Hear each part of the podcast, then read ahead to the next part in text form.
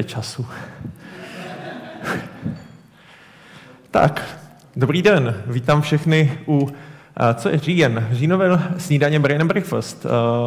Moc mě těší, že jsme se tady sešli v takhle hojném počtu. Zdravím všechny, kteří se na nás dívají přímým přenosem, ať už do firem, do škol, do coworkingových center nebo do knihoven. A dnešní snídaně bude zase tradiční v tom, že bude interaktivní.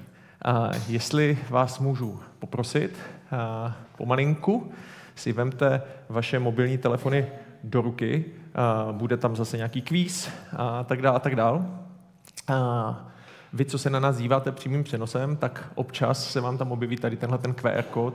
A ten slouží k tomu, abyste se s náma propojili, a abyste se dostali k našemu newsletteru, který teď akorát vyšel čerstvě dneska ráno, a ten nový a aktuální. A chtěl bych samozřejmě moc poděkovat Magenta Experience Center za to, že nás tady hostí. A je to moc prýma a děkujeme. A, takže změněný mobilní telefon do ruky, prosím.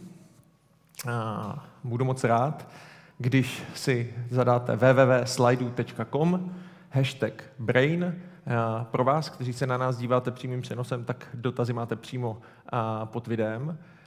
Takže na snadě otázka tradiční, klasická, a to je, jestli už jste na snídaní byli, anebo s námi dneska snídáte poprvé.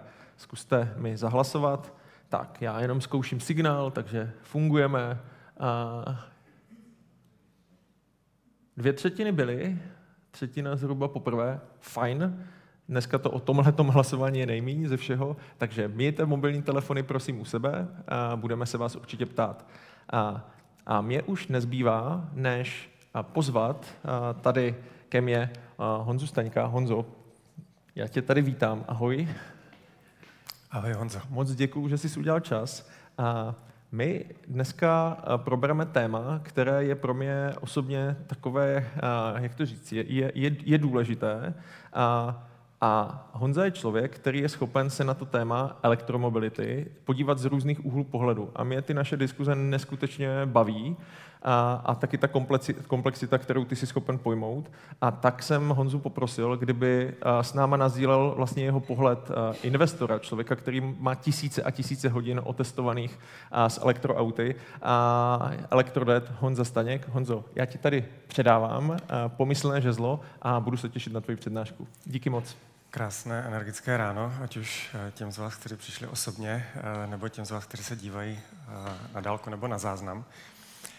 Tak, eh, já se eh, snažím inspirovat od roku 2019 milion lidí k přechodu na elektromobil a čistou energii. Já jsem milující táta třech dětí, přijel jsem k vám eh, z Rosic u Brna. Jsem světoobčan, který se rozhodl se usadit právě v tomto městě, protože to je město, kde po staletí rodina, ze které pocházím, žije. A jsem ekonom. A celý svůj život jsem byl v ekonomicko, nebo ve finančně technologickém světě. A ten mě zavedl taky eh, v letech 2009 až 2012 eh, do Číny, kde jsem pracovně působil dva půl roku. A byl jsem tehdy s eh, firmou s brněnskými kořeny Moravia IT, jsem měl starosti 100 Číňanů ve městě Nanking.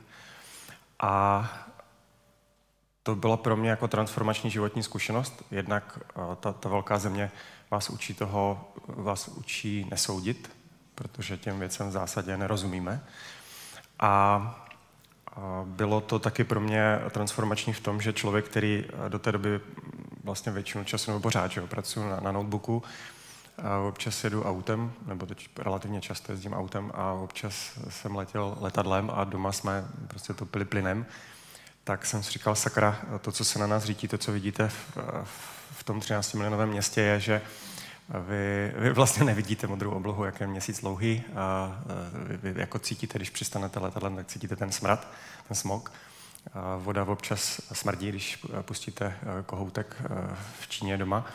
A musí to být výdla, že, když je to ve vzduchu a ve vodě. Jo. A to jsem přemýšlel, sakra, to je úplně jako Armagedon, to není dobrý.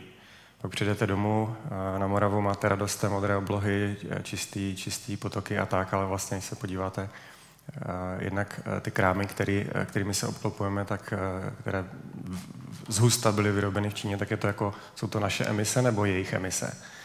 Jo? A potom, když to se ještě připíváme na emise CO2 na hlavu, tak my jsme vlastně větší znečišťovatel než, než takový Číňan.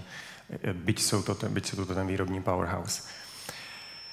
Bylo to taky, ta Čína byla moje první setkání s elektromobilitou. Honzou, nepustíš mi tam ten, ten odpočet toho času, abych věděl. A tohle, tohle byl elektrický skuter, který jsme používali jako, jako řekněme, sekundární rodinný dopravní prostředek. Všichni čtyři jsme se na něm vozili jako správní to, obyvatel v Číně. A, a, a tehdy vlastně už, už, už v těch letech, že to už je prostě 13 let naspátek, tak vlastně ta elektrická mikromobilita to bylo úplně jako na denním pořádku. Tam v podstatě se jinak, eh, že většina populace jezdila na kolech nebo na elektrických skútrech a, a všechno to teda bylo už tehdy na elektřinu. A vlastně já, než se dostanu, já vlastně budu málo mluvit o elektromobilech.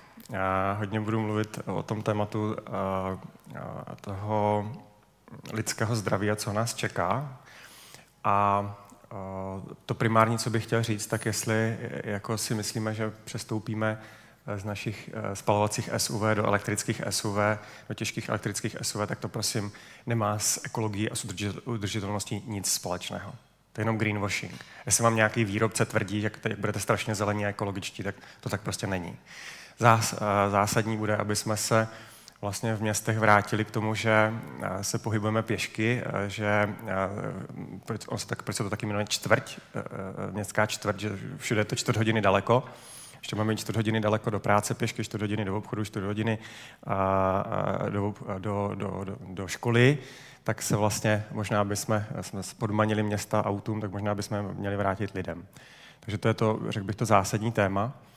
A takhle to vypadalo, když, když jsem na kole jezdil kolem okraje Nanjingu, kde jsme žili, tak, tak takhle tak čtvrt hodiny o tom místa, kde jsme bydleli, tak t- takovýhle pro mě jako astmatika, astmatika dechberoucí pohled uh, na, na, uh,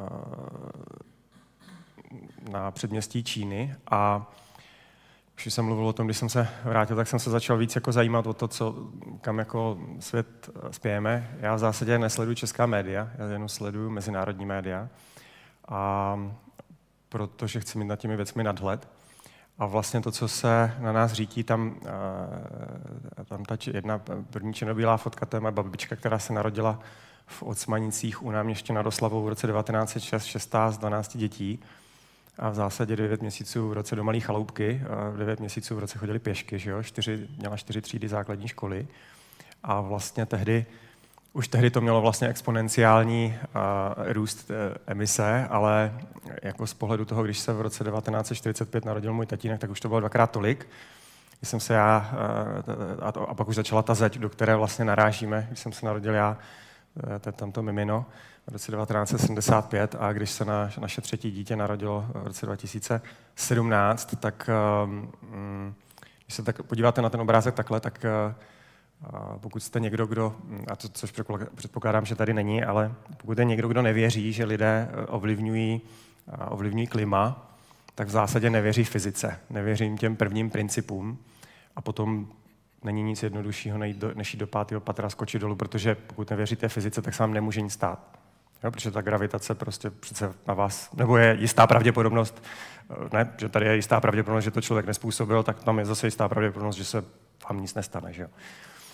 A, takže mi takovýchhle obrázků na planetě je asi 40 tisíc míst, kde se jako těží ropa a pak je že nesčetně míst, kde se těží plyn a, a uhlí. A já si myslím, že tady nejde vůbec jako o planetu. Ta, ta byla kulatá hodně dlouho, než my jsme se na ní objevili a bude hodně dlouho po nás.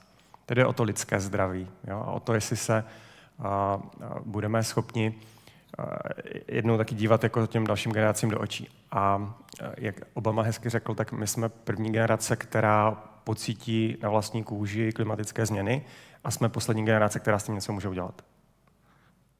A otázka, kolik procent globálního HDP podle Mezinárodního měnového fondu, když tak použijete ty mobilní telefony a to slajdou, a kolik jde tedy globálně procent na subvence a daňové úlevy na těžbu, zpracování a prodej fosilních paliv, jo? Na, uh, ropy, nafty, benzínu uhlí a plynu. Typněte si. Je to 1%, 3%, 7%. Každé to procento odpovídá zhruba bilionu dolarů a je to roční číslo. Jo, ročně. Nákladů na, na, na subvence.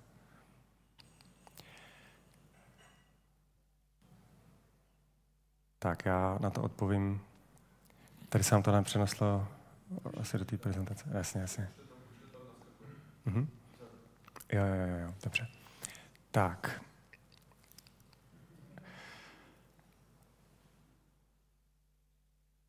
To, co se nám vlastně děje, je, že máme zájmové skupiny, které vlastní že jo, těžbu, rafinaci, zpracování, distribuce těch fosilních paliv a privatizují si z toho zisky. Že jo. Ty zisky jsou privátní.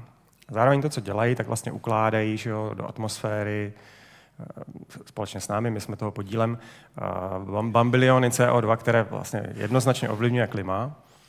A potom to bude ta společnost, která platí a bude platit jako celek, pak se jako znárodňují ty, ty, ty dopady, musíme všichni platit. Jo. A zároveň, co dělají, podívejte se na žebříček top třeba českých miliardářů, jak jsou spojení prostě. Oni si vsadili v zásadě a teď oni mají vlastně plnou pusu toho, že Green Deal je vlastně jako fajn, ale vlastně to je to tak trošku emoční věc a je potřeba to racionalizovat. Je potřeba racionálně přistoupit k tomu, jak se odkláníme od těch fosilních paliv. Jo, protože oni si racionálně vsadili proti Green Dealu, pak si racionálně koupili média a snaží se tímhle ten, ten racionální narrativ nám tlačit do hlavy.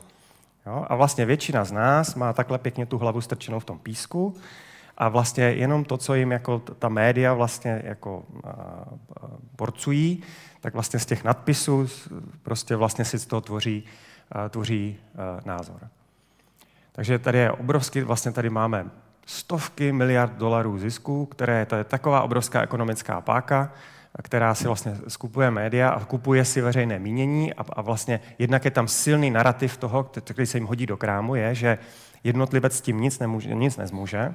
Já jsem jako výhra, výrazně proti tomu narrativu, že my jako jednotlivci nic nezmůžeme, my jednotlivci tvoříme tu společnost. A on za Staněk z Rosic u Brna, který, o kterém jste nikdy neslyšeli eh, před pěti lety, tak si akorát vzal se inspirován jednou z svých prostředních dětí a vzal mobil do ruky a začal točit videa na YouTube jo, protože naše dcera točila uh, v deseti letech uh, o slizech. Tak a její video, moje sbírka slizů mělo 100 000 zhlédnutí, tak jsem si říkal, Elinko, možná bys mě mohla naučit, jak se to dělá. Tak, um, je to prosím zhruba 7% globálního HDP, zhruba 7 bilionů dolarů neročně do subvencí na, a přímých přímých finančních podpor a daňových úlev na těžbu fosilních paliv. Když jsme tyhle prostředky věnovali na dekarbonizaci, tak, ji, tak máme hotovo na konci dekády. Extrémní to bylo v loňském roce, protože uh, přišla inflace a vlastně státy dělali, včetně České republiky, například úleva že jo, na spotřební daní na naftě, to je přesně tady v těchto těch počtech, Jo, tak eh, všechny vlastně státy se lekly, aby spotřebitelé, aby se jako nešroubovala inflace ještě výš, tak vlastně pumpovali peníze eh, do ekonomiky. Takže eh, jeden, jeden nebo tisíc bilionů, že to je trilion v angličtině, to je bilion dolarů jenom v loňském roce. Což byly, což byly vlastně subvence pro spotřebitele. Tak. Další otázka, prosím, slajdo.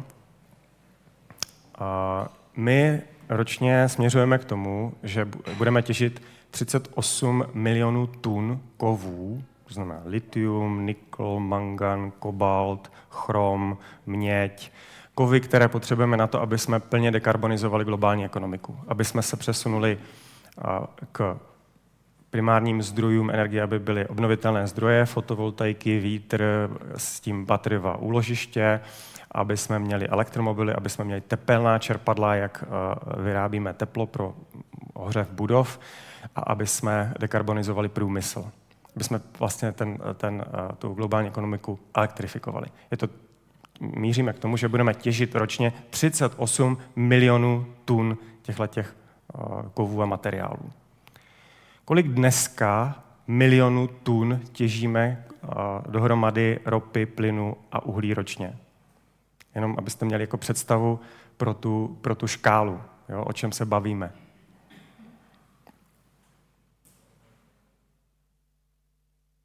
Tak díky moc za ty, za ty typy. Docela to trefujete. Tak, za chvíli na to odpovím. Ta červená linka tady v těchto těch eh, předpokladech je to, že je nějaká pařížská dohoda, kdy se státy dohodly, že půjdeme na 1,5 stupně, zastavíme globální oteplování na 1,5 stupně Celsia. Ta zeleno, zelen, zelená linka, řekněme, je 2 eh, stupně Celsia a eh, ty modrá, modrá linka je to, co predikují producenti fosilních paliv, jak budou těžit a žlutá linka je to, co byly jako v rámci těch, jak, jak bývá COP 26, 27, letos 28, kterému teda bude předsedat prezidentem toho COPu 28 bude člověk, který vede ropnou společnost. Nevím, jestli to někomu nepřijde divné, ale OK. A to znamená, že eh, ten to fosilní industrie jako vůbec neplánuje jako něco s, s tím stavem věcí dělat. A to, to jsou naše tři děti, dneska 18, 16 a 6. A oni vlastně statisticky tady budou na konci tohohle století. A my 1,5 eh, stupně Celzia uh, už bylo vlastně desítky dní letos, kdy my globálně už 1,5 stupně překračujeme. Jo, ne, ten jako celý rok takhle nedopadne, ale už, už vlastně jsme, už je řada dní, jenom letos, letošní rok už to překračujeme. A mimochodem Česká republika se ohřívá, ono je to ne, nerovnoměrné. Jsou místa na planetě, která už se ohřála za posledních 60 let už o 5 až 6 stupňů Celsia, jako třeba Špicberky. Pak jsou místa na planetě, jako třeba Česká republika, která se ohřívá no, o 0,3 stupně Celsia za dekádu. Už jsme 2,1 stupně nad tou uh, předindustriální uh, dobou. Což vlastně většina z nás, která uh, dneska jako naslouchá, tak si pamatuje, že prostě ta léta byla chladnější a, a zimy taky byly chladnější, jo, jenom za, za naše životy. Jo, takže, takže vlastně, eh, kromě toho, že to je vlastně nej, nejteplejší rok eh, v našich životech, tak je to vlastně nejchladnější rok eh, v, v, do budoucna. A tohle to je, asi tušíte, že je Mezinárodní panel klimatických vědců IPCC, kde drtivá většina států jako vlastně na ně, na ně, do něho vysílá své lidi. A moji rodiče, to je ta úplně spodní linka, kteří byli se narodili po druhé světové válce, Potom je ta linka nad tím, to, to jsem já, nebo moje generace, řekněme teďka lidé středního věku, pak jsou tu ty naše děti a vlastně máme scénáře. Že jo? A ten, vlastně ty scénáře se říkají, že v podstatě směřujeme k tomu, že ten ohřev bude o 4 stupně Celsia. A pak je ten narrativ že jo, těch, těch racionálních uh, fosilních, tak ty říkají, no a teď, teď nedá se s tím nic dělat, uh, nemůžeme nic jako dramaticky změnit, uh, už to tak je, tak pojďme se na to zvyknout, na to klima, jo? prostě to, to jako zvykneme. Tohle já osobně eh, termín, který se kterým se setkal někdy před 6 lety a to si myslím, to, že tohle je úplně jako nejzásadnější věc. Je to fenomén, kterému se říká wet bulb, kdy na spoustě mít vidíte, že se to vlastně, je to kolem rovníku, ale jakmile bychom se dostali ke 4 stupňům Celsia. Už, už teďka vlastně máte třeba, když vidíte ten 1,7 až 2,3, eh, tak třeba místa eh, v jihovýchodní Asii, jich, eh, jich Indie, tak vy už letos tam máte, co to je? Vám neklesá teplota během dne, 24 hodin, vám neklesá po 37 stupňů Celsia a je tam 100% vlhkost. A vy se prostě usmažíte lidské tělo, pokud máte 100% vlhkost a je více než 37 stupňů Celsia, tak tam jako nefunguje termoregulace. Ten pod se nemá kam odpařovat. To znamená, že ho vás neochladí a prostě tohle není, tohle není slučitelné s životem. A jestli my si v Evropě myslíme, že uh, vlastně, dobře, no tak tady bude hold pod nebí jako v Řecku, no to nějak zvládneme. Řekové taky něco umí vypěstovat a nějak to zvládnou s tou vodou. Ano, ale kam se, uh, co, co bude s těmi stovkami milionů lidí, kteří se narodili v místech, které nejsou slučitelné s životem, které buď jsou pod vodou, no, když se, jenom když se rozpustí ledovce, které jsou v Grónsku, tak je to 6 metrů, nebo 6 metrů vám zved, se zvednou a, a, globální oceány. A máte dneska, přece máte Polynézie, nebo kde tak máte, prostě to jsou decimetry nad mořem. Že? Takže tyhle ty lidi se musí někam přestěhovat a pak se budou muset přestěhovat stovky milionů lidí, kteří uh, prostě ve fenoménu wet bulb nemůžou tam přežít měsíce v roce. Jo? A řekl bych, že budou místa na planetě, kde si takhle stoupnou z Kalašníkova a řeknou, z Kalašníkovi na hranici a řeknou, tudy cesta nevede. Jo? Takže toho, toho si myslím, já osobně, to, to, je, to je to, co bude zásadní věc. A to zase jako ti pašáci, kteří dneska říkají, my s tím nemůžeme nic dělat, to je racionální, tak oni se schovají, s tím, oni odletí těmi private jety že jo, někam do Alp, ale vlastně ta společnost se bude muset s, těmi to, s tou migrací nějak popasovat. Jo. Prostě je zásadní téma, že musíme co nejrychleji přestat pálit fosilní paliva. Protože pokud to neuděláme, tak my, vlastně my si tady zahráváme jako se stabilitou toho klima. A to není jako legrace. To se nedá, to se nedá predikovat.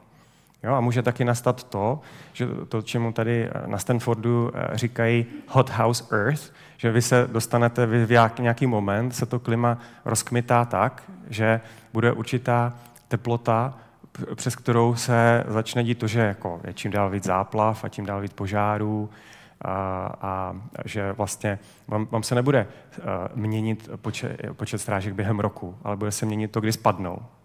Jo?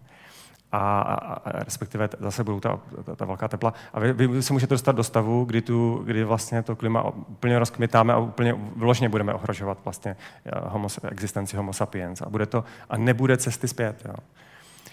Tady je ta odpověď. My vlastně dneska uh, těžíme uh, eh, 15 miliard tun, jako 15 tisíc milionů, jo, když byla ta otázka, 15 miliard tun uh, fosilních paliv a plně dekarbonizovaná ekonomika bude potřebovat ročně těžit zhruba 400 krát méně. Jenom pro tu škálu. 400 krát méně. Průměrná česká domácnost má největší energetické náklady na přepravu, osobní přepravu, na auta. V České republice máme 10,6 milionů obyvatel a máme 8,7 milionů silničních motorových vozidel a z toho se, blí, se blížíme k 7 milionům osobních automobilů. Jsou města jako Liberec, kde je víc osobních automobilů než obyvatel, včetně dětí a, a důchodců, kteří už prostě nejezdí. Jo? Tam je 100 000 obyvatel, ale tam 120 000 osobních automobilů. A to znamená, největší energetický výdaj jako domácnost máme tím, že pálíme benzín a naftu. Pak je to elektřina a pak je to vyhřívání plynem. Jo? Takže elektromobily a jestli, a zase tady vlastně ten, ten, ti racionální milují to, že vytvářejí takové ty eh, kouřové clony, aby odklonili od tohohle tématu e, diskuzi, tak vlastně milují to, že se chytáme toho, no ale já jsem vegan a já vlastně ten, tu planetu dělám jako lepší a ono vlastně jako, to má obrovský vliv na tu planetu. Jako má, ale malinký. Jako když, budeme, když budeme, použijeme stejný narrativ, jako to je té racionalizace, tak vlastně má to hrozně malý vliv. Kor, když jste vegan, který jako má potřebu třikrát do roka ukázat, jak máte e, nohy v písku na, na druhém konci planety. Jo?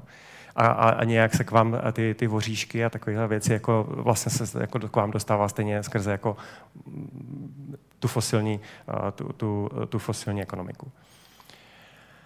Tak, teďka teda něco málo k těm elektromobilům. My jsme uh, elektromobil pořídili Yeti, uh, jo, není potřeba kupovat nové věci, že jo. Uh, cirkulární ekonomika, použili Yeti, uh, pořídili Yeti elektromobil, takové ošklivé auto, Nissan, před eh, pěti a půl lety. Bylo to auto, které ujelo na jedno nabití 150 km a přesto jsme ho měli jako primární auto v rodině a najeli jsme s ním 30 tisíc za rok. No, protože když jsme jednou jeli jako na dovolenou v létě, tak jsme teda jeli jako tehdy do, toho, do, do té Francie jako spalovacím autem, co jsme si počili od rodičů. Ale jinak vlastně se všechno dalo obsloužit i moje pracovní cesty a tak jako autem, které vlastně mělo do 150 km. Protože ono fakticky denně průměrný Čech jede 30 km, tak pořád máte na pět dní. A ještě to bylo auto, které se, jsme dva a čtvrt roku v 90% případů, ne, co v 90, v 98% případů nabíjeli z té úplně obyčejné zásuvky, kterou máte v kuchyni. 230 V. Jo? Z toho se můžou, prosím, nabíjet elektromobily. Z jakékoliv zásuvky v téhle zemi a jejich stovky milionů. Máme stovky milionů nabíjecích míst v téhle zemi. Jo? Tak jako váš mobilní telefon, zásuvka, automobil, taky zásuvka. Ta, vlastně ten odběr to má potom jak varná konvice. Jo? A pak je to, když, a nabíjí se to rychle, když se to strčí do té červené průmyslové zásuvky, takový ty namíchačky, jo? ten pětikolík, tak tam pak se to nabíjí rychleji. A jakmile do toho elektromobilu jako sednete a vlastně bych, jestli bych um, jedno z přání, tak si to prosím vyzkoušejte. Vyzkoušejte si to, jak je řídit elektromobil, protože není cesty zpět. Není cesty zpět, tak si to jednou vyzkoušíte. Protože za A, a, a, a to nesouvisí s tím zážitkem, elektromobily jsou nejbezpečnější auta, které si můžete pořídit. Opakuji, jsou nejbezpečnější auta, které si můžete pořídit. Když se podíváte, kterých bylo osm historicky nejbezpečnějších aut podle uh, nárazových testů Euro NCAP, tak to jsou elektromobily. Všechno jsou to elektromobily. Mimochodem, tři z nich jsou čínské. O tom budu ještě hodně mluvit. Potom je to vlastně jízdními vlastnostmi, to zdaleka překonává spalovací auto. Když se pak vrátíte do spalovacího auta, tak si říkáte, jo, jo, jo, to nám udělalo velkou službu v tom 20. století, bylo to fajn, ale je to prostě úplně jako, uh, sednete do, do, do, do kousku historie. To je velice ergonomické, máte tam ticho, a mě jeden, jeden člověk, který se točil rozhovor, který na týden si půjčil elektromobil, a pak jsem s ním točil rozhovor, říká, hele, já jsem si vlastně uvědomil, že mě na těch dlouhých cestách, co mě hrozně unavuje, je ten hluk v tom autě. A tady máte prostě ten hluk jako výrazně menší. Nevybruje to. Když si sednete do luxusního auta za 3,5 milionu spalovacího a, za, a, a jak jste zvyklí na elektromobil, tak si říkáte, hm, to je zvláštní, že se vám chvěje sedačka, chvěje se vám volant, chvěje se vám, chvěje se vám pedály. Je to neuvěřitelně plynulé, protože vy to v zásadě řídíte jedním tím pravým plynovým pedálem, protože tím to, tam, se, tam nedochází žádnému řazení, Někdy se říká jako milně, že tam je nějaký, nějaká automatická převodovka, tam je jenom redukční převodovka. A, a, a vlastně tam je jako triviální hnací ústroj, tam je nějaký rotor, stator a pak jsou tři ozubená kola, která jenom přenáší rychlost toho rotoru v tom motoru na rychlost kol. Je celé. Prostě e, čím více zrychluje, tím rychleji se točí ten rotor, tím rychleji se točí kola, až to dosáhne nějaké omezené rychlosti, kterou to má, třeba 180 km hodině. Takže, takže to vlastně jako triviální hnací ústrojí, které samo o sobě uh, na rozdíl od, od toho spalovacího motoru, který, jako, když dobře, eh, ty, ty soudobé uh, přeplňované motory, když vydrží 4 milionů, tak tady prostě po milionu kilometrů tam není co na tom dál testovat, protože to nemá smysl to dál testovat, protože to jsou jako nesmrtelné věci. Dojezd uh, dneska elektromobilem a díky vlastně, a, a Česká republika to měla jako špičkovou práci, máme 4 tisíce veřejných nabíjecích bodů, máme asi 1500 nabíjecích míst a, a průměrná utilizace těch veřejných, když jsme, mluvili jsme o těch eh, stovkách milionů těch zásuvek, kde se může nabíjet, to znamená, i když jste někde v lese na chalupě a vede vám tam elektřina, tak tam máte nabíjecí místo. Ale eh, ta veřejná nabíjecí infrastruktura je, jestli někdo říká, že ji není dostatek. Takhle, jsou rozhodně okamžiky během dne, když jste třeba v Praze a chcete někde nabíjet na sídlišti, že tam může být obsazeno, ale jinak průměrná vytíženost těch nabíjecích bodů je v České republice pod 2%. Jenom méně než 2% času tam někdo nabíjí. Takže nabíjecí infrastruktura v Česku má náskok.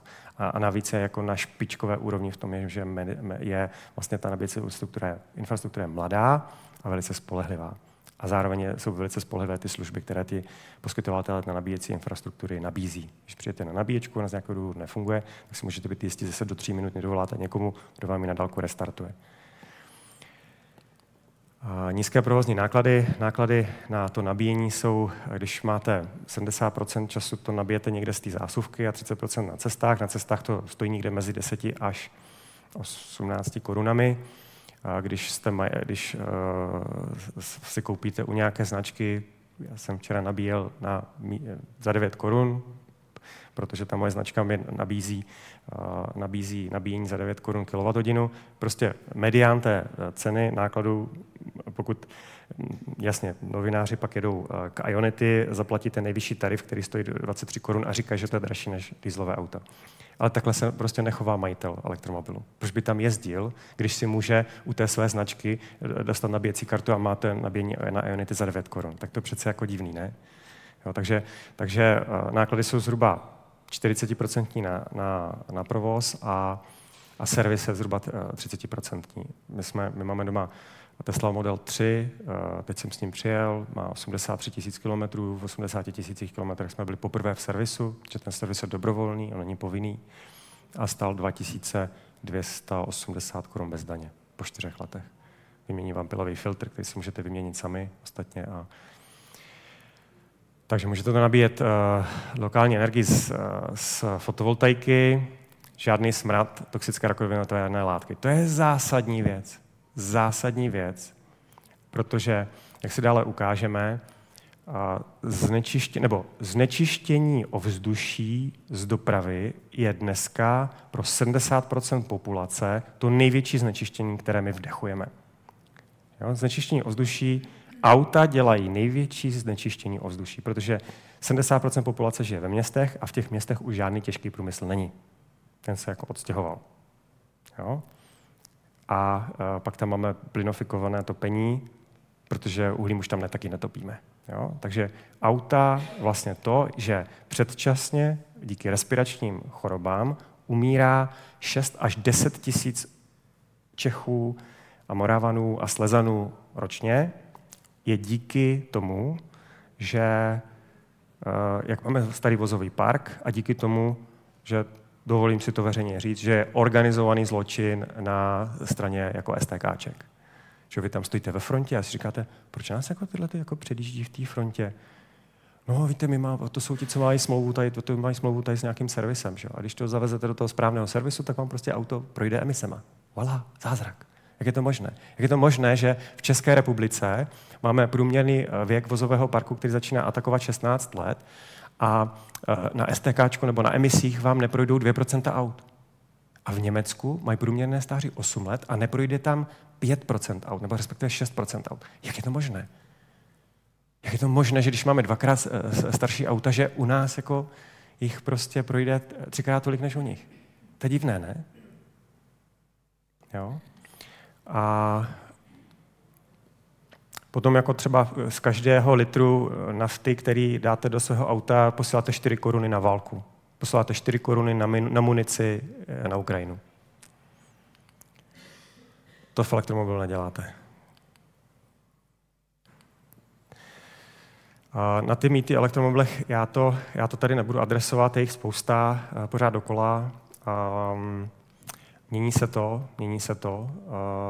Dřív jako automobiloví novináři rádi jako podporovali, teď ale jim automobilky vysvětlili, že jestli někdy od nich chtějí jako do těch jejich médií placenou reklamu, tak toho musí nechat a oni toho nechali.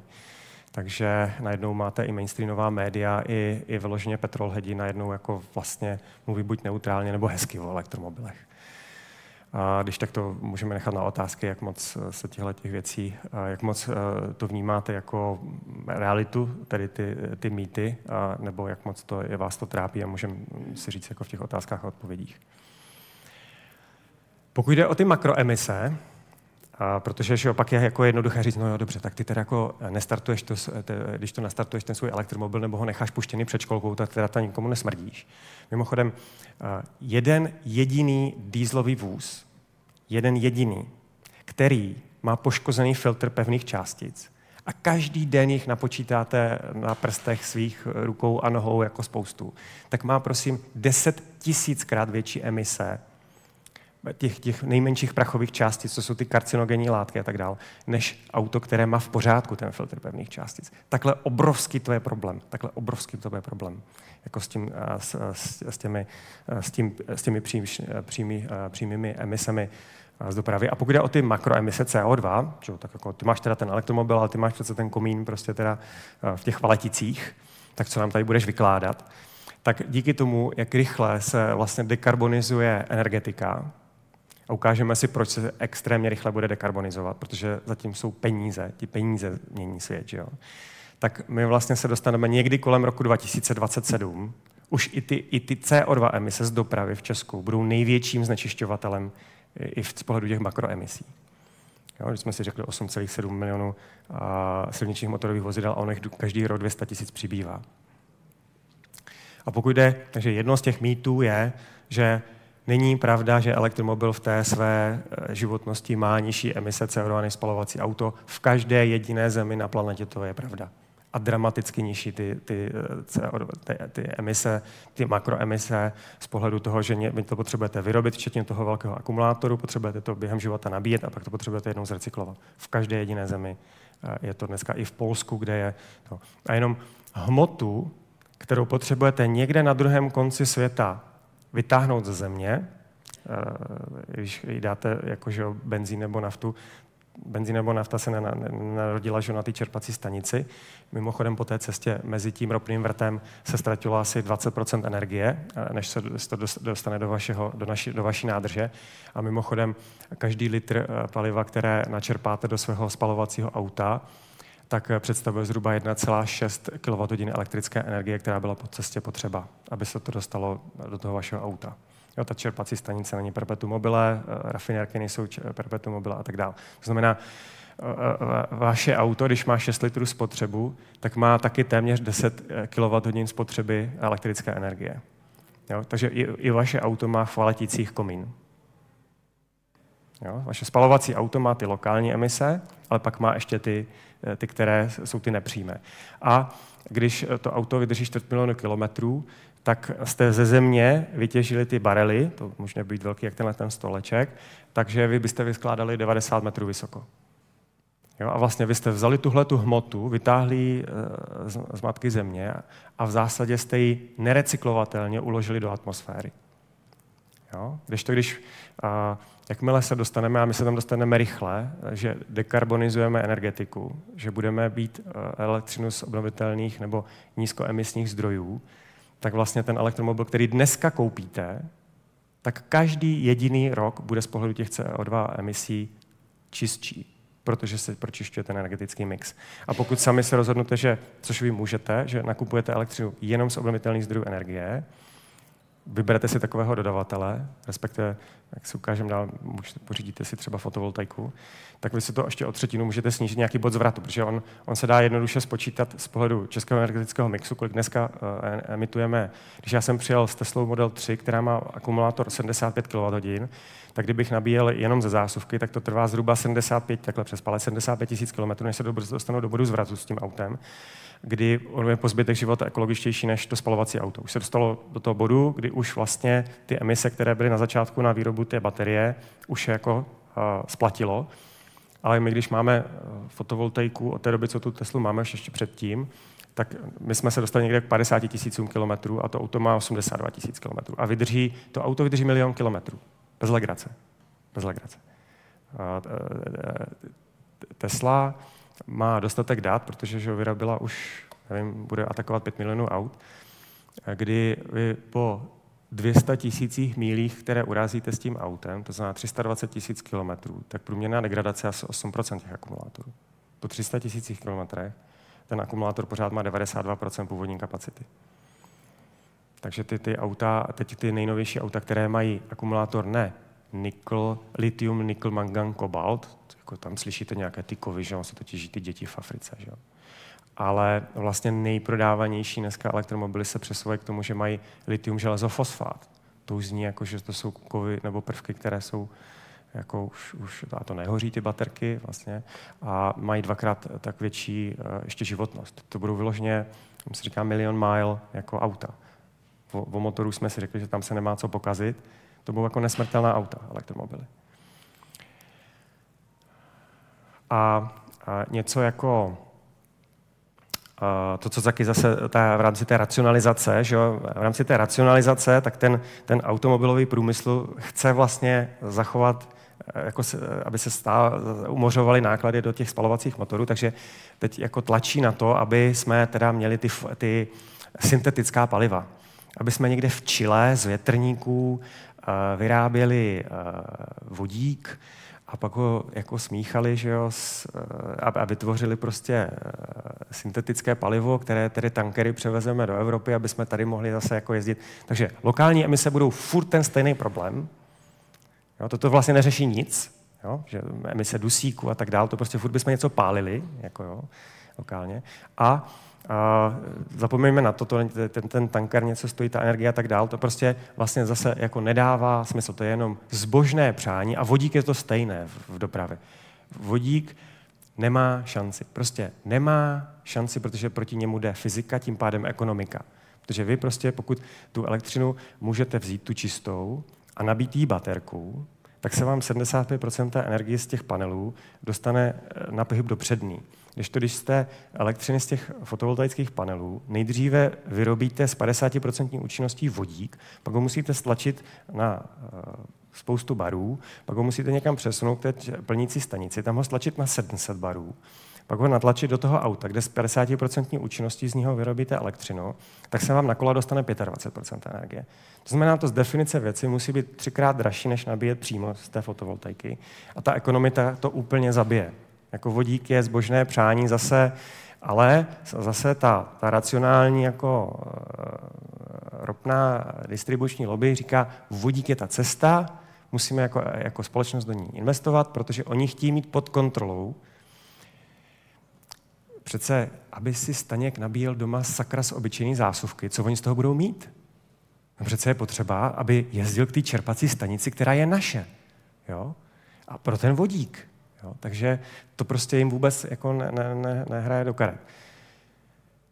Jo, ujedete daleko, eh, my jsme byli na jihu Itálie, byli jsme ve Španělsku, vy vlastně v tom autě zadáte do destinaci, kam jedete a ono vás to takhle vede po nabíjecích stanicích, tedy vám to řekne, kolik je tam volných těch nabíjecích stojanů, často jich je tam dneska třeba 20, eh, řekne vám to, jestli se tam můžete občerstvit a když je tam náhodou, vy vyjíždíte, jedete tři hodiny a ono to vám to za hodinu řekne, a tam, co jsem vám naplánovala zastávku, tam je teďka 16, 16 těch stojanů obsazených, přeplánovávám, zastavíme o půl hodiny dřív. Jedete, jedete další půl hodinu a on říká, tak, už se tam to místo uvolnilo, jedeme tam, kde jsem původně naplánovala, tam chcete, a vy tam přijedete, ono tam je šest volných, nabijete, jedete. Jako z 90 na veřejných, já jsem ujel v elektromobil 300 000 kilometrů, řekl bych, že v 99% případů nečekáte, ani, ani když jsme jeli třeba letos z Říma, Eh, sobotu červencovou, kdy se vám mění ty turnusy dovolenkový a tak dál. Prostě jednou jsme na vzdálenosti, to teda jsme úplně ne, ne, neplánovaně udělali rekord, že jsme za jeden den ujeli 1530 km, tím čtyřikrát jsme nabíjeli a, a ne tímhle tím autem, jiným autem, a Fordem Mustang Mach-E a mm, jednou jsme čekali 4 minuty, protože tam bylo 6 stojanů, ale dva nefungovaly a ty 4 byly obsazeny, tak jsem zavolal, proč to nefunguje, oni říkali, no, se omlouváme, technik přijde zítra musíte počkat, tak jsme počkali 4 minuty, to trvalo to čekání. Tak, my jsme úplně, my jsme vlastně taková ta bašta toho, že my tady máme ty, my tady rádi, teď jsme měli že dlouho prezidenta, který byl prostě, šel na ruku tomu fosilnímu lobby, takže my prostě jsme překvapivě, protože třeba v technologiích, jako třeba tady jsme tady v, v sálu že jo, mobilních technologií, tak my jsme byli velkými early adopters jako, mezi jako národy evropskými. Tak jak to, že je možné, že tady je nějaká technologie, kdy jsme úplně pozadu? Jo? No, protože jsme tady máme velkou jako vlastně lobby tu automobilovou, nebo velkou přítomnost automobilovou a velkou tu fosilní, no a tak my jsme prostě se Slovenskem si můžeme podat ruce, my jsme úplně jako největší špindírové v Evropě, pokud jde o emise těch nových aut. To souvisí s tím, že se tady vlastně neprodávají elektromobily. A v České republice je to vlastně v půlce letošního roku zhruba 2,6% čistých bateriových, žádný plug-in hybridy. Plug-in hybridy nejsou elektromobily. To je složité spalovací auto a má všechny nevýhody, když ty, kombi- ty technologie zkombinujeme, tak to má všechny nevýhody těch dvou technologií dohromady je to těžké, máte blbě těžiště, máte ho hodně vepředu a nahoře a hodně vzadu a nahoře, takže bezpečnost toho auta třeba v takových těch losích testech, to je úplně jako katastrofa. Eh, samozřejmě, že vám ho v autosalonu strašně budou rádi tlačit, protože tam, tam úplně nejčastěji budete jezdit s plug-in hybridem, že? protože to je složité, složité auto. Když jedete v té elektrické trakci, tak to má neuvěřitelnou spotřebu. Teď ono to nemá ta tepelná čerpadla, takže v zimě to má ani ne poloviční dojezd, ale je to, je to eh, jako nejprodávanější prémiové značky mají a prodávají plug-in hybridy, protože e, bylo prolobováno, že dostanou EL značku, tím pádem mají zadarmo parkování v Praze, takže, takže tam máme ta, ta velká 2,7 těžká, tuny těžká SUV, které dost pravděpodobně se ani jako nikdy jako do zásuvky nenabíjí, ale mají elektrickou značku a e, máte to. Takže plug-in hybridy, to je taky uh, za mě osobně jako slepá ulička, protože oni dneska vlastně stojí stejně jako elektromobily. Jo. Tak proč, jako, what's the point? A taky vlastně nahlas říkají, třeba Škodovka nahlas říká, to je jako, to, to jsme zkusili, ale tam tudy cesta nevede. Takže v Evropě ty průměrné prodeje jsou, byly necelých 13% a letos se odhaduje, že to bude zhruba 15%.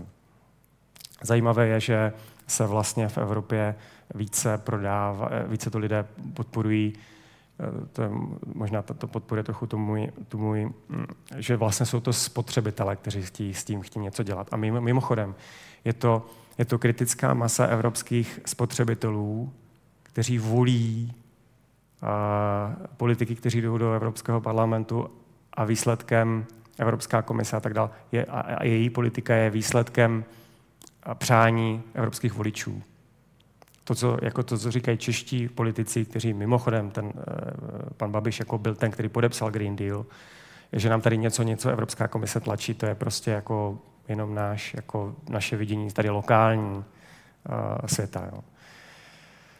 Máme velkou fotovoltaiku doma, dvě fotovoltaiky a máme i velké úložiště energie, takže my jsme v podstatě jako domácnost, pokud by šlo o chod té domácnosti, tak jsme v podstatě celoročně víceméně soběstační. A nejsme soběstační, protože a, potřebujete nějak vytvářet teplo. Jsme přešli od plynu k tepelnému, k tepelnému čerpadlu, to je snímek včera ráno, jsem to, když jsem si připravoval na prezentaci. A, a zajímavé, že máme vlastně v Česku vyráběné k té fotovoltaice taková, vypadá to jak lednička, ono je tam ten střídač a tak. A zároveň jsou v tom vlastně baterky, které jsou z elektromobilu. Jo, a poměrně velké, z jednoho nejmenovaného českého uh, elektromobilu. A oni nejsou vlastně, je to míněno, že to budou jednou second life baterie. Teď jsou to baterky first life, které neprošly ten celý pack, když se vyrábí, že jo, Uh, tak tam ten takt té výroby jsou dneska, myslím, 4 vteřiny, že berou jednu ten, tady tenhle ten modul a když potom eh, v tom řízení kvality dojdou k závěru, že tam se jim něco nelíbí, eh, tak vlastně to, něco potřebují se nějak ekologicky zbavit toho celého peku už té výrobě a oni vlastně hodně tady těch first life baterií už, no, ne, nebudu víc říkat detailů. Takže už ono to jakoby second life, ale ve skutečnosti jsou to jako first life, first life akumulátory. Tak a já jsem, mě si, mě si jedna velká nejmenovaná uh, automobilka uh, pozvala v únoru 2020 mě a řadu dalších lidí, kteří měli co říct k elektromobilitě. A, a vlastně tehdy pozvali celých asi 600, necelých 600 lidí, jako mohlo přijít na ty workshopy o, o elektromobilitě z managementu, jako z toho nejvyššího managementu, protože zjistili, že mají velký problém, že jako matka říká, že sever je elektromobilita, ale tam si to jako většina toho managementu nemyslela. Eh, takže se s tím snažili něco jako dělat, s tím jejich mindsetem. A já jsem vlastně, to, tohle mě jako zaujalo, jsem se k tomu vrátil, eh, že já jsem jim říkal, hele, eh, váše vysoká manažerka veřejně řekla, že jakmile jednou vyzkoušíte elektromobil, tak that's it, there's no way back. Není cesty zpět. To, co jsem vám říkal já za sebe, že jo. A taky jsem jim říkal před těmi třemi a půl lety, tohle je větší, než jste vy, je to globální megatrend, a nezabijete to, neodlobujete to. A to je, to, tohle je příklad eh, General Motors, který měl jako kdysi dávno prostě takový vlastně na, tu, na tehdejší dobu špičkový elektromobil oni sami to jako zevnitř jako zabili to auto, protože prostě se toho vlastně lekli, jak, jak, jak vlastně ty lidi to měli rádi a jak dobrý to auto bylo. A vlastně se báli vlastně toho statu quo, že, že jim to vlastně, to bylo ještě před Teslou. Jo. A říkal jsem jim tehdy tři a půl roku na zpátek, jo, je na vás, jestli to vezmete jako příležitost nebo hrozbu. A tohle je důvod. To je ten důvod, proč eh, to nezměníte, protože eh, technologie mají exponenciální, ty S-křivky adopce technologií jsou exponenciální a čím dál se zrychlují. Jo, ta, to, jak dlouho trvalo, než jsme měli poprvé jako všichni na, jako na stole nebo domácnostech pevné telefony, to trvalo 60 let. Jak dlouho trvalo, než jsme měli všichni rádio, jak dlouho jsme měli, než jsme měli všichni televizi. Ale jak dlouho trvá, než jsme všichni měli chytrý telefon, to byly jednotky let. Jo? A, tablet a tak dále. Jo? A tady taky se v řádu prostě 20 let se o to, co po první elektromobily začaly, už se nic jiného prodávat nebude. Jo, že a to bude, a teď, teď vlastně začíná ta exponenciála pojede, to, to bude taková jízda během nadcházejících jednotek let, že se nezůstane kamen na kameni. A vlastně jsem říkal, buď si můžete říkat, co nám bude kdo říkat. My tady vlastně velíme automobilovému průmyslu. My jsme ti, eh, kteří vlastně jsou ty top prostě na světě. A co nám tady kdo bude nějaká jako Tesla s Číňanama vykládat. Jo? A, a myslím, že tady už jsou učebnicové příklady jako těch Nokia momentů, které jako v tom automobilovém průmyslu budou teďka během pár let. A vlastně jsem říkal, a nebo budete pokorní a řeknete si, eh, tady jako, jako Satya Nadella, že je tady nějaký, je to něco větší, než jsme my, a pojďme se tomu trendu přizpůsobit a vytvoříte hodnotu. Jako a, a uděláte z tu, tu společnosti eh, firmu, která je tady pro budoucnost. A takhle jsem jim ukazoval, hele, a teď je to na vás, jako, kterou tu pilulku si jako vezmete. Takže jsem přednášel v době, kdy oznámili, jak se bude jich jmenovat teda první čistě elektrické jako uh, nepředělaný spalovák uh, auto, tehdy řekli jméno. Doteďka jiné, žádné jiné auto nemají. Pořád tři a půl roku a pořád mají jenom jeden model. A tehdy jsem jim říkal, jestli chcete být úspěšní, tak musíte postavit prostě jako špičkový elektromobil, žádný předělaný spalováky, to se jim docela podařilo. Minimum se jim teda úplně nepodařilo ani náhodou. Je to docela aerodynamické auto, pracuji na tom, aby měli úsporný, úsporný pohon. A na tomhle takhle to taková, řekněme, standard. A, rychlost nabíjení by mohla být výrazně lepší. Design je věc vkusu. Praktické je to absolutně state of the art. A tady jako neskutečně, neskutečně pohořeli. Jako neskutečně. Ani si neuvědomují a, a strašně, strašně si vlastně tady ty early adopters, to jsou vlastně většinou lidí právě z toho technologického světa, kterým když řeknete, že tady máte auto a do roka budete mít uh, over-the-air updaty, a oni to auto mají tři roky a doteďka over-the-air updaty nejsou, tak to jako něco říká, jak strašně vlastně zastaralá technologicky ta, ta automobilka. A tohle jsem jim říkal. Úplně jako Paramount bude jako software a user experience, tam se budou ty věci jako lámat. Jo? Tři a půl roku na zpátek jsem to říkal. A tady jsem předvídal tehdy, jako co teda kdo, že jsem říkal, na konci dekády bude všechno jinak. A teďka, kdo můžou být ty winners? A ani jsem si nemyslel, že by tam jako Tesla s otazníkem, protože ne vždycky ten, per, ten, ten first mover je ten, kdo vlastně to vyhrává. Uvidíme. Ale Tesla má ambici vlastně, eh, jestli dneska největší automobilka na planetě Toyota eh, má, produkuje 10 milionů aut ročně, tak oni mají ambici mít 20 milionů aut ročně. Tak to je hodně jako to, on tomu říká, že to je stretch target, ale myslím si, že těch 10 asi dají. Pak jsem hodně sázel na Korejce, teď už bych je tak vysoko nedával. Teď bych možná na první místo dal čínský, čínskou společnost BYD, BTDID, která je vlastně v letošním roce patrně překoná Teslu, v, v, nebo bude hrozně blízko v tom, kolik vyrobí čistých bateriových elektromobilů. Volkswagen Group, BMW, Mercedes, myslím si, že uh, přijde mi málo pravděpodobné, že to v té současné konstelaci jako přežijí do konce dekády, všichni tři. Přijde mi to málo pravděpodobné, byť bych si jako přál. Uh, PSA, Renault, Stellantis a tak, ty jsou úplně v háji, ty jsou úplně totálně technologicky jako zaspali. A Japonci to je úplně jako to, to je ten učebnicový příklad podle mě, to je arogance a, a, a toho, že to je ten Nokia příklad. A teď se přesuneme zpátky eh, do dnešní doby, kdy podle vás překonají globální prodeje bateriových elektromobilů, to znamená žádný plug-in hybridy, eh, spalovací auta. V kterých letech? Si zkusíte zase si zatypovat. a tohle je, tohle je věc jako názoru, jo. tohle není tady, tady, já vám pak ukážu nějaké odhady, a vlastně se můžeme se 100% jistotou spolehnout, že ty odhady vlastně správné nebudou, ale jsou to nějaké odhady. Uh, typicky, že jo, když uh, lidé jako experti se snaží něco odhadovat, tak většinou mají menší pravděpodobnost, než kdyby opička hodila korunou.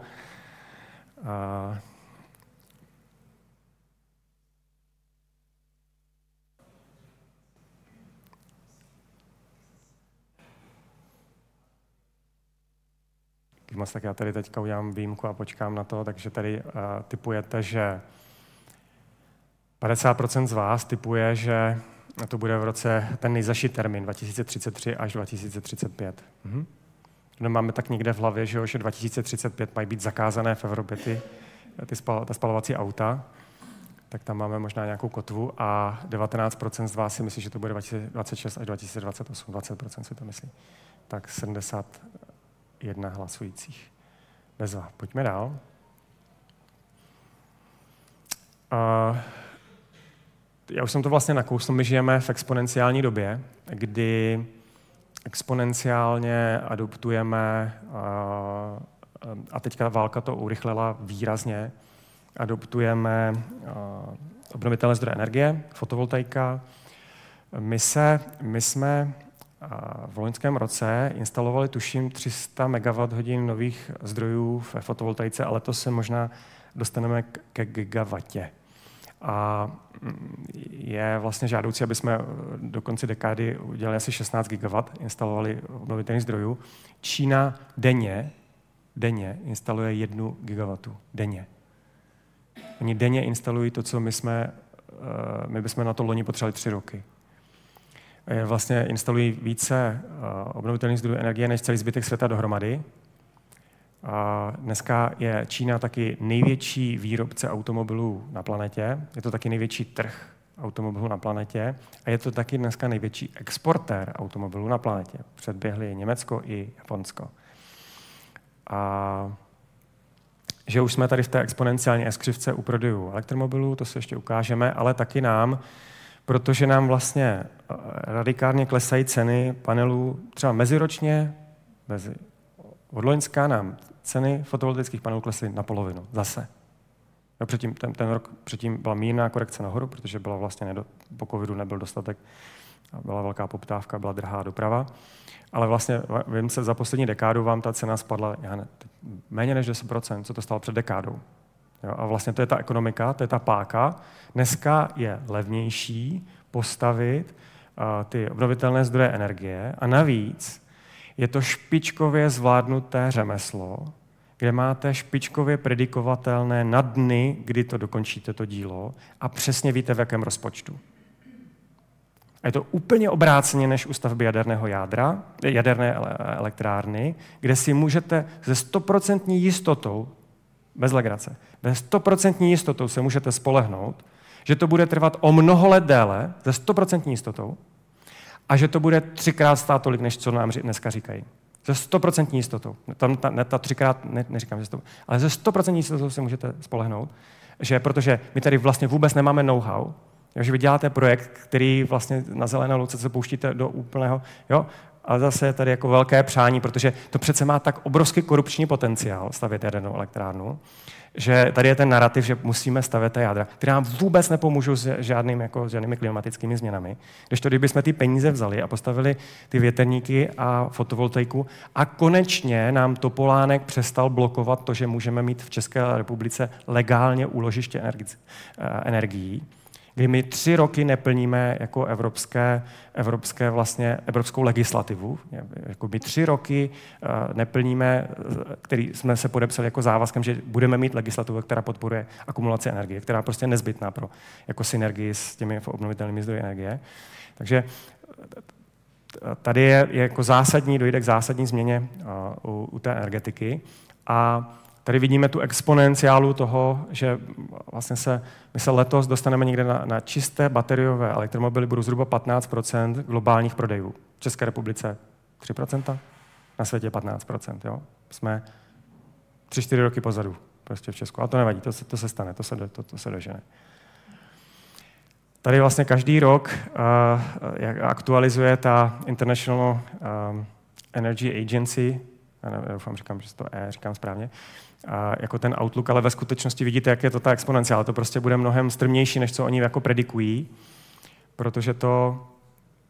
Jo, a co se ještě stalo, tak uh, místo, že jak je inflace, tak vlastně automobilky vlastně využili tu situaci, že prostě rozbili se ty, ten supply chain a vlastně jako výrazně, jak, jak oligopol, jako zdražili ta auta. Jo.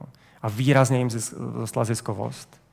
Jo, že to, a to nesnouvil se nějakým, prostě jako zneužili tu situaci, takže vlastně ta, ta ziskovost jim rostla mnohem víc než, než, než eh, inflace. Jo. To znamená, oni vlastně teďka by měli být jako v ekonomické kondici, aby mohli investovat do toho, aby tu zatáčku vybrali. Protože to, co je čeká, je údolí smrti bude rychle klesat, rychle budou klesat počty prodejů, protože my jsme uh, maximální prodeje uh, spalovacích aut byly v roce 2017. Jo, a od té doby už klesají. Jenom klesají. Každý rok klesají počty prodaných spalovacích aut a začíná nám jakože exponenciálně růst ten počet prodejů těch aut elektrických. A ty už se dneska dostávají na takovou špičkou úroveň, že vlastně spousta eh, zákazníků si řekne, jo, to už je to, co chci, ale ne za ty peníze, co to dneska stojí. Já si počkám. Oni si nebudou kupovat další spalovací auto. Oni si počkají, až ten elektromobil bude za ty peníze, které jim se hodí, prostě hodí do rozpočtu. A proto tam bude tohleto údolí smrti. Jo? Jo, takže tam jsou nějaké predikce, že jestli v roce 2030 budeme na 60 plus procentech nebo necelých 90 procentech v adopce uh, elektromobilů na planetě. Jo, a tady je to rozpětí, že vlastně ty predikce říkají, že to bude někde, někde mezi lety 2026 až 2028 překonají no, prodeje nových uh, bateriových elektromobilů, prodeje spalovacích aut.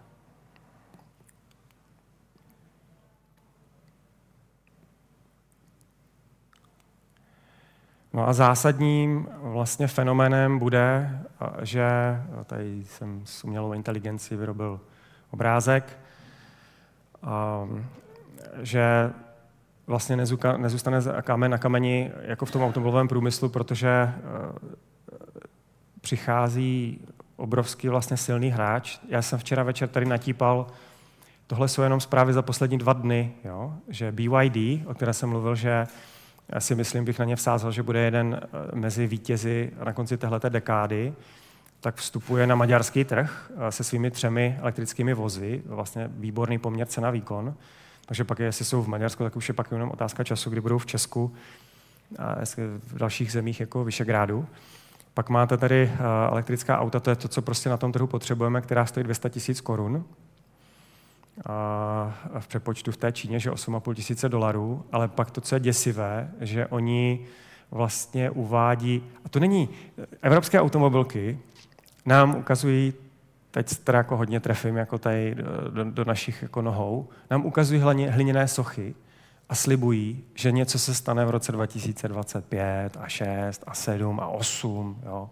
Jako nebojte, makáme na tom a zatím vám ukážeme hliněné sochy. Jo tak v Číně každý jediný den uvádí na trh jako špičková auta, která žádná kopie designová, to jsou jejich jako neotřelý, neotřelý design. Špičkové, to, to, to, to, je, to je špičkové dílenské zpracování, až, až, to jsou špičkové jako technologické parametrově, protože oni mají přístup že, k akumulátorům, k pohonným jednotkám, ke střídačům a, a a mají obrovskou výrobní kapacitu.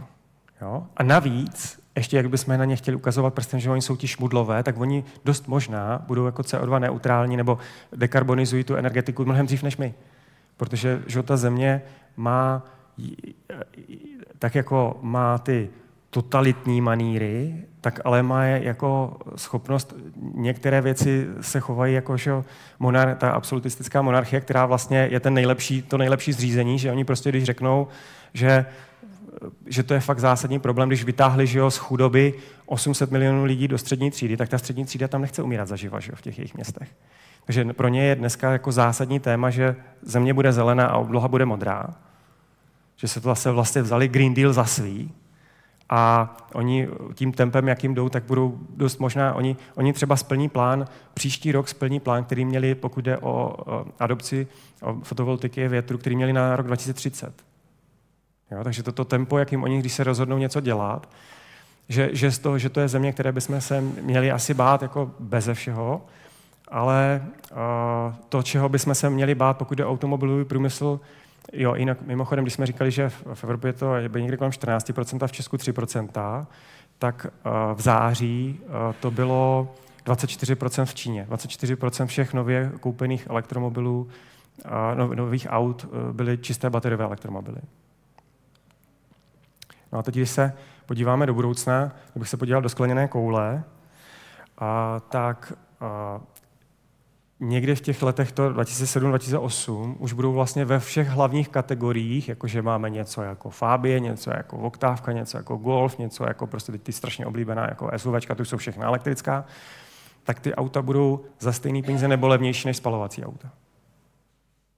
Pokud mám třikrát levnější provoz, a z pohledu té uživatelské zkušenosti je to lepší, tak proč by si někdo něco kupoval něco jiného? Jo? A růst nabíjící infrastruktury, jsem říkal, že 2% vytížený, rozhodně budeme zažívat eh, nějaké porodní bolesti, jakože prostě v tu červencovou sobotu možná tam bude, to čekání bude mnohem delší než 4 minuty. To si rozhodně budeme odžívat. Budou takové amplitudy, kdy nejdřív je. Dneska máme problém, že máme málo elektromobilů a hodně nabíječek a pak jednou se to jako utrhne a zase budeme mít málo nabíječek a to, ale ono, tak jako dneska nám před barákem kopali uh, kabel od toho, od um, optiku internetovou a řekli, my se vás vůbec nemusíme ptát, jakože jestli s tím souhlasíte nebo nesouhlasíte. To je kritická infrastruktura státu. A žádné, že nějaký dlouhý povolování. Prostě tam bude kabel. Nazdar. Jo? A tohle je potřeba, aby se stalo prostě u té nabíjecí, u toho. Ne, že se tady bude trvat prostě tři roky, že někdo někde povolí na ulici wallbox, jako. to prostě je špatně. Jako. Kritická infrastruktura, tak to tam potřebujeme lampy, tak tam budeme potřeba být, aby tam mohly být wallboxy. Jako, jo. A toto se stane už, že budou ty go-to zóny pro obnovitelné zdroje energie, ne, že bude trvat 10 let, než nám povolí větrníky. Prostě to bude do roka povolený. A když to nepovolí, tak se na to nahlíží, jako že to je povolený. A Emisní povolenky nám od roku 2027, tak jako dneska jsou v uhlí a v plynu, tak budou i v pálení nafty nebo benzínu. Takže se začne zdražovat ten benzín. Jo? A bude se zlevňovat elektřina. V létě přes den, respektive od března do září, bude přes den elektřina klesat k nule. A to jsou ty auta, většina z nich je zaparkovaná přes den. Jo? A navíc, a to, to jsou velká úložiště, jestli, jestliže jednou budeme mít 6 milionů eh, elektromobilů, tak máme v těch akumulátorech těch elektromobilů 93, uh, eh, jak se to jmenuje, ta přečerpávací stanice, stráně, uh, dlouhé stráně. Jo? Takovouhle obrovskou akumulaci budeme mít v těch autech. Takže oni nejenom, že, ne, že nám budou destabilizovat síť, oni nám ji pomůžou stabilizovat, jo, tu elektrickou síť. A a mění se společenská norma. Podle mě tak jako, uh, tak jako spousta z nás si pamatuje, že když jsme byli na základce, tak se hulilo uh, v tom, ve zborovně a v kabinetech. A bylo to normální. Jako v místě, kde jsou děti, se prostě hulilo. Jako, a bylo to normální, protože to byla norma. A bylo normální, že se hulilo v restauraci, to si všichni pamatujeme. Jo? Tak jsme prostě, my co nekouříme, jak jsme prostě přišli domů, sprděli jsme, že jo? A dneska prostě neexistuje. Dělejte si, co chcete se svým zdravím, ale netahejte nás do toho. Běžte ven. Jo? Ale u toho auta, a, a u toho auta je to vlastně jako, a, já to, ty toxické věci, ten koktejl z toho mýho výfuku dechat nechci, ale vy, co jedete za mnou, to je váš problém. Mě to nezajímá. A tahle norma se změní. To bude prostě absurdní, že si někdo dobrovolně koupí spalovací auto. A že to bude normální, že se to neděje. Jo? A podle mě evropské automobilky budou čelit velkým existenčním potížím, ne všechny, ale myslím si, že zhusta. A bude už začne podle mě disrupce v tom autonomním řízení, která podle mě nejvíc, největší disrupce nejrychleji půjde do eh, nákladní dopravy. No a to je ono. Jako já dneska, jako po těch šesti letech, když jezdíte tím elektromobilem a vidíte takhle prostě, jak se tam, tam směje na vás ten výfuk, tak mám pocit, že to už si tam rovnou můžou nalepit prostředníček na to auto. Jako. I don't care. Já to dechat nechci, ale vy si to užijte. A, a podle mě, já už, už, to, už, to, už, už to zkrátím, a podle mě recept na přežití evropských automobilek je vlastně jednoduchý, oni ho ví, ale ty politický, byrokratický odborové organizace toho nebudou schopni.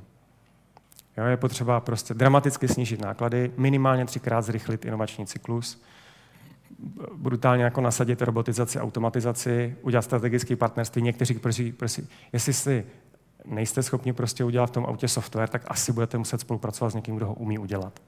Protože už to tomu dali pár let a evidentně vám to nejde. Jo. Musí podle mě mít jako úplně agilní rozhodování. V Brně jde Tesla, Tesla bude mít, eh, otvírá kancelář jako Tesla, ta automobilka má Praze a teď bude mít i v Brně. Jo. A ten, ten klučina mě pozval, jestli bych se prostě, že mi to tam chce ukázat. A on říká, hele, on, mě, on, on byl v diplomatických službách a byl úplně jako eh, Alenka v divu. Oni mi řekli, abys uspěl, potřebuješ, abys měl dostatek aut, který můžeš prodávat, a kreditku. A zbytek necháme na tobě.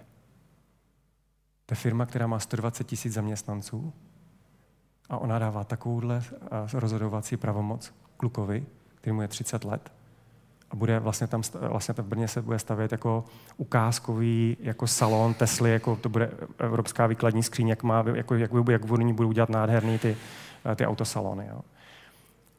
Takovouhle rozhodovací pravomoc tomu klukovi dají. Máš kreditku a prostě moc se nás neptej. Spíš se nás jako better be sorry than jako ne, ne, spíš nás pros o odpuštění, než o to o, o svolení. Jo. A tohle nebudou schopni, tohle nebudou schopni, tehle té dramatické změny jako k tomuhle automobilky prostě ne, nebudou. Top-down řízení jako nebudou schopni. Takže ten problém je, my tady máme špičkový inženýry, jako ty jedny z nejlepších mozků na planetě, ale tohle jako my zabijeme sami sebe.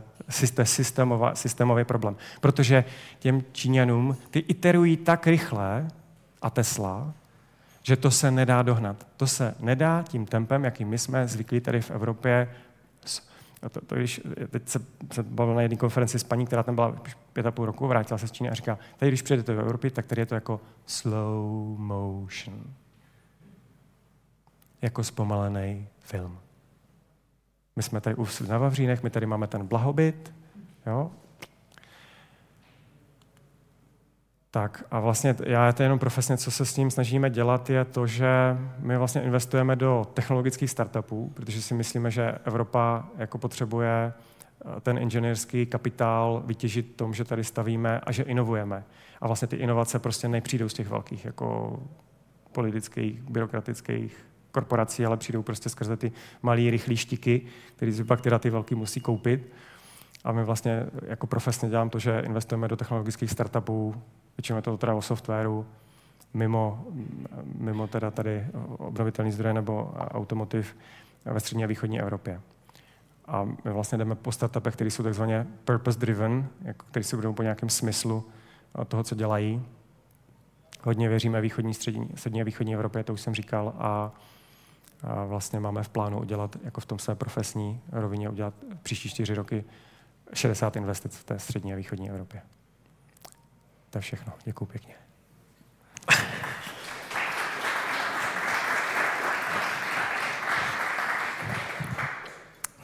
Díky.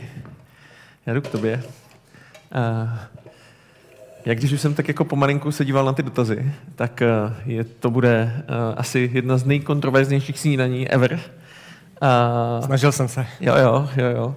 A já bych teďka uh, udělal ještě jedno slajdo, kdybych mohl, a jenom bych tak jako si chtěl zmapovat vlastně, jak se teďka po té přednášce vlastně jako cítíme. Jo? Jestli jako jsme naštvaní, nebo jsme nebo jako že to jsou keci, anebo tak a tak, jo? že vlastně jako, jak, jak, to, jak to teďka máme, jo? protože... Co jsi Honzo dneska přijel? Co? Já jsem přijel s spalovacím autem. Jo? Je to tak, no. Uh, takže, takže... Uh, SUVčkem. Ne, to naštěstí ne, ale No, uh, hele, jdeme... Eh, ty naše, ty, naše diskuze, ty naše diskuze byly hodně uh, zajímavé ohledně právě té Číny a toho, jak moc dramatické a jak moc rychle uh, to bude. Jo? Uh, a je to vlastně tak, že já se opravdu v těch inovacích pohybuju už nějakou dobu a ty trendy jsou prostě neuvěřitelné. Zkracování těch cyklů, těch eskřivek, to je prostě šílené. A to je to, že my si fakt myslíme, že to je jako sranda, sranda, sranda, sranda, ale najednou se podíváme a, budou tady prostě elektromobily z Číny, které budou super a budou za, budou za cenu, která si můžeš myslím, že ve Španělsku ti dotujou dokonce cenu, jakože ještě, že ti dají nějakou dotaci na to a tak dále, a tak dále. No prostě uh, jsem, na to, jsem na to sám zvědavý. Těch dotazů přišlo hrozně moc, Uh, takže já to zkusím vzít od těch, uh, od těch nejvíc. To. Pane Staňku, dobré ráno. Uh, není narrativ příznivců elektromobility ve smyslu čisté energie zavádějící těžba kovů, průmyslová výroba, likvidace? Já si myslím, že jsem to adresoval. Uh-huh. Uh, jak vidíte budoucnost e-mobility ve vztahu k zisku státu? Úbytek příjmů na spotřebních daních, z paliv, nabíjení domova z, uh, z fotovoltaických elektráren? Martin Čermák se ptá. Dobrá komplexní otázka. Ehm, když se podíváme na to, jak zatěžují spalovací auta zdraví lidí, tak eh, to, co vybereme na spotřební dani eh, z těch eh, fosilních paliv, jakože na spotřební dani z benzínu a z nafty, tak je méně, než co to ten stát stojí jako na, na těch na nákladech na zdravotnictví. Takže je vlastně, to, je, to je strašně složitá otázka. Uh-huh. Uh... V Asii žije přes 4 miliony lidí, zároveň jsou... 4 miliardy. 4 miliardy, pardon. Zároveň jsou největší znečišťovatelé na planetě, co začít tam je desetinová Evropa, i když bude úplně zelená, s tím asi neudělá nic moc. Klasika. klasika. Přestaňme ukazovat prstem a ně, a nejdřív si ukliďme před vlastním bráhem. Protože historicky, kumulativně, jako ta průmyslová revoluce začala tady, a kumulativně průměrný Číňan má dramaticky, ale dramaticky menší, nebo Int má dramaticky menší emise na hlavu, nebo Afričan, než takový průměrný Evropan. Takže ano, tady je potřeba si, jako, jo, potřeba se dívat na ta čísla, zase jako, jako ne, ne, nevypichovat si to, co se nám hodí do krámu, ale je potřeba se na ně podívat historicky, protože to jsme, my jsme tady jako průměrný Evropan to uložili do té atmosféry, my jsme to jako tu planetu oteplili víc než ten průměrný Ind a Číňan a mimochodem díky tomu, jak nám eh, tak jako exponenciálně klesají ty ceny těch obnovitelných zdrojů energie, tak oni určitě se ani kumulativně nedostanou na, na, na ty počty emisí, co jsme tady vygenerovali my, jako na ty objemy. Eh, já si vzpomínám na naši diskuzi, kterou jsme měli právě ohledně eh, Číny a Indie, že vlastně proč oni by si kupovali ty spalovací auta, proč by si nedali fotovoltaiku, když tam mají prostě jako kdyby teplo, sluníčko a tak dál. mají tam daleko lepší podmínky pro tady tohleto, zapojí si prostě svoje auto a budou jezdit, že jo, za, za, jako za, no, za nižší A koupí si to auto za těch 10 tisíc korun, jako, by to dělali. No. Uh, Jakým způsobem vyřeší uh, nabíjení lidé v bytových domech? Uh, problémem je aktuální legislativa, co se týká schvalování v SV a nechuť sousedů. No, to musíme vyřešit. No. Tak, tak jak jsme uměli udělat chodníky a, a, a pouliční lampy, tak, tak tam budou ty wallboxy.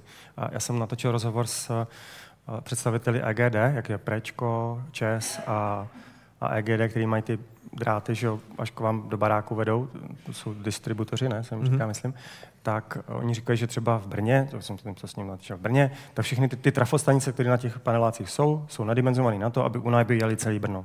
Akorát se tam budou muset postavit ty wallboxy a něco, čemu se říká um, uh, load balancing, takže vy když přijedete v 6 hodin večer a stačíte tu, ten kabel do toho auta, tak se nezačne nabíjet, se začne nabíjet, až ten barák usne. Až to sídliště usne, přestane spotřebovávat, tak je tam dostatek kapacity na to, aby to tam do rána byly nabíjeny ty, ty uh, elektromobily, ale ti, hele, když přijedete přes den na sídliště, tak je tam 60% těch aut tam stojí. Přes den. To znamená, ti, co tam přes den můžou stát, tak to budou mít levnější, když to nabijou přes den, protože budou elektřina byla levná přes den. Uh, bude to stát, budou to stát miliardy? Bude to stát. 4 tisíce nabíjet čerpacích stanic taky něco stála, jako vybudovat.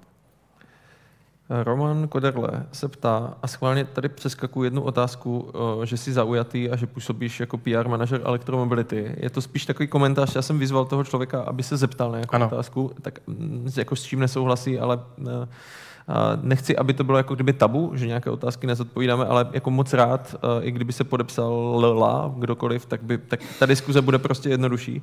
Čes vyrábí 44% elektřiny spalováním uhlí, tedy stejně nabíjíme spalováním. V čem je to jiné? Myslím, že jsi taky o tom mluvil.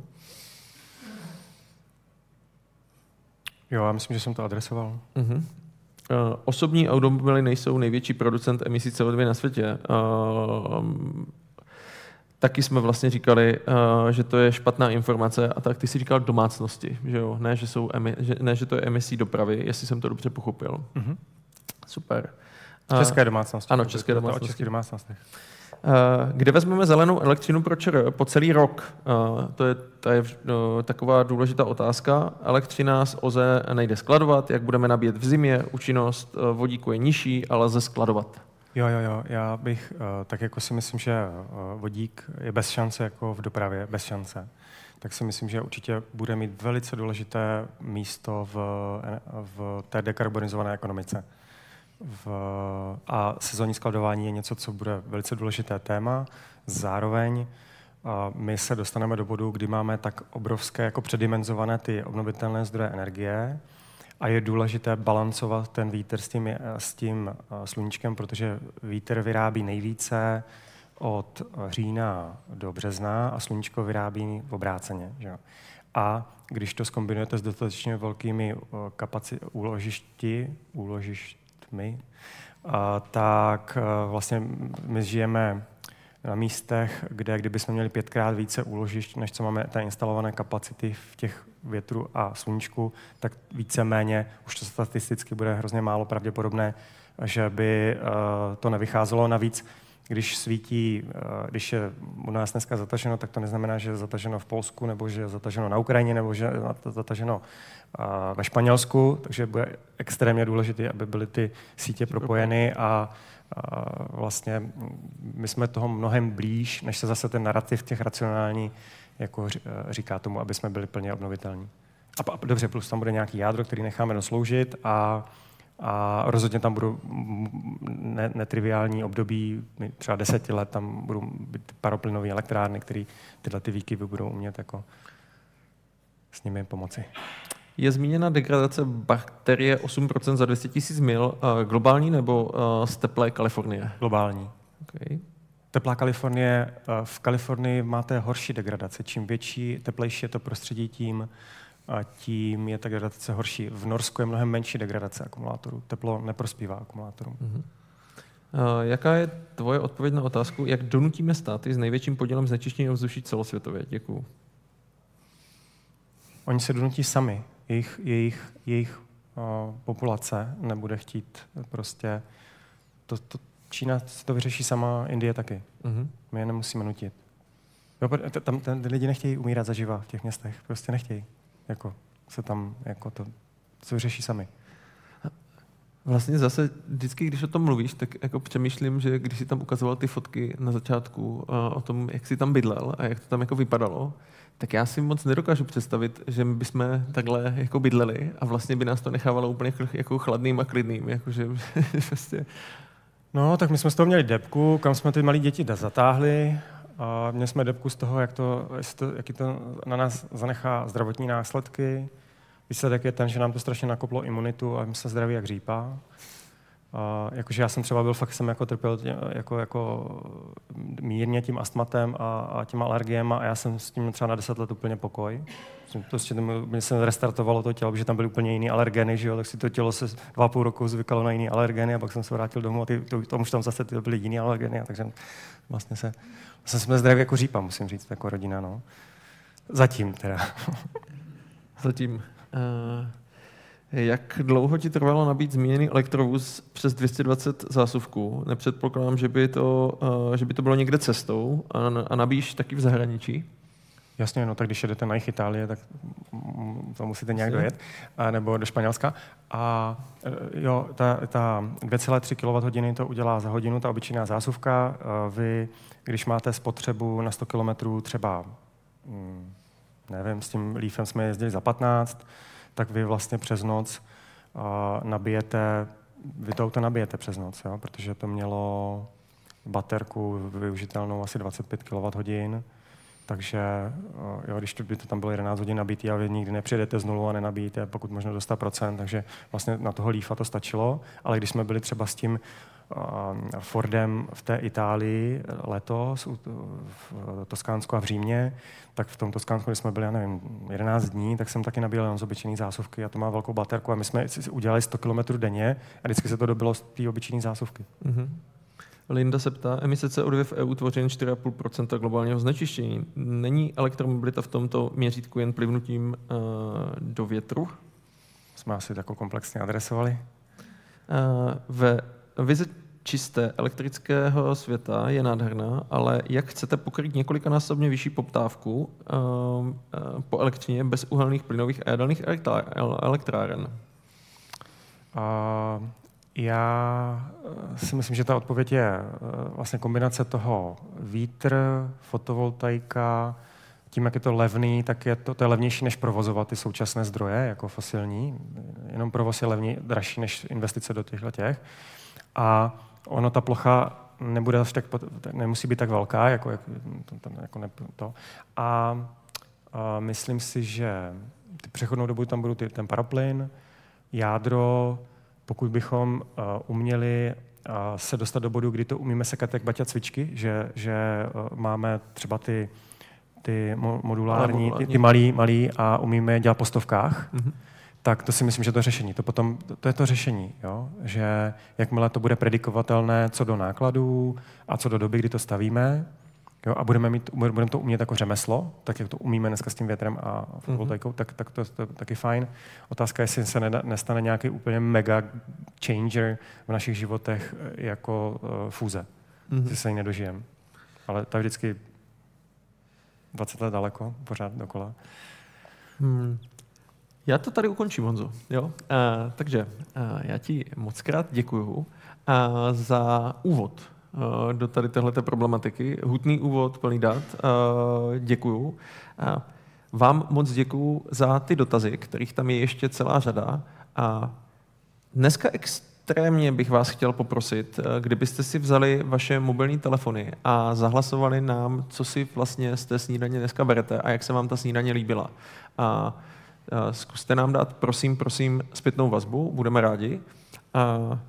Zároveň, protože to tam teďka chvilku necháme, bychom moc chtěli poprosit, kdybyste, ať už s námi, anebo s lidmi, se kterými se díváte, nebo třeba se kterými budete o téhle věci diskutovat, abyste právě diskutovali, abyste si ty věci nenechali pro sebe, abyste klidně napsali věci, se kterými nesouzníte a aby jsme vlastně tu diskuzi otevřeli. My Uh, už tradičně v Brain and Breakfast budeme s Honzou pokračovat. Uh, je to Brain and Breakfast Digestive, který bude 31.10. A udělali jsme to přes oběd, aby byla velká šance toho, uh, že se uh, budete moci urvat z práce a trošku si popovídat. Já jsem do té diskuze pozval uh, krom Jirky Novotného z Česu SK, Honzu Hilca z Nano Energies, a Roman Šiser eh, se Škody Auto přislíbil, že se bude účastnit. A, takže si myslím, že to bude hodně zajímavá diskuze. A, pokud byste rádi, určitě a, se k nám na Red Button Edu 31.10. přidejte. A, v Red Buttonu těch projektů, které realizujeme, je celá řada. A skrz newsletter, a jak jsem říkal na začátku, se k ním dostanete. Jedním z nich je kniha měsíce a poslední říjnovou knížku doporučuje Lukáš Hána, za kterým stojí třeba konference Krymiš o kritické myšlení, ta knížka se jmenuje Konec sebeklamu, takže se můžete podívat. Určitě sledujte všechny další akce, kterých je celá řada, ať už v komunitě agilní, inovační, ve firmní kultuře a mnoho, mnoho dalších. Takže sledujte nás na Edu a příště 23.11. budeme pokračovat v, ve snídaních. A nějakým způsobem se podíváme na trend, který uh, se nám tady objevuje. Teď jsem chtěl být uh, takové, jak je tam v těch pelíškách, a, a je to hrubnoucí společnost. Já jsem se bavil s kamarádem, který naboural a místo toho, aby mu lidé nabídli pomoc, tak když jeli kolem, tak mu začali nadávat. Dostal jsem od Lindy, která bude hostem a je tam vzadu, takže Lindo, zdravím vás. A od Lindy informace o tom, jakým způsobem se lidé chovají třeba k zaměstnancům, kteří jsou na reklamačních odděleních a tak dále, a tak dále. Prostě ta společnost nějakým způsobem něco se s náma děje, tak se podíváme na to, a co to je za trend, jakým způsobem s tím třeba se popasovat. Takže pokud vás tohleto téma zajímá, 23.11. klasicky v 8.30 se na vás budu těšit. A děkuju, že jste si udělali čas, děkuju vám, že jste se na nás dívali. Honzo, tobě moc díky za tvoji přednášku. Mějte se krásně. Ahoj a nashledanou. Nashledanou.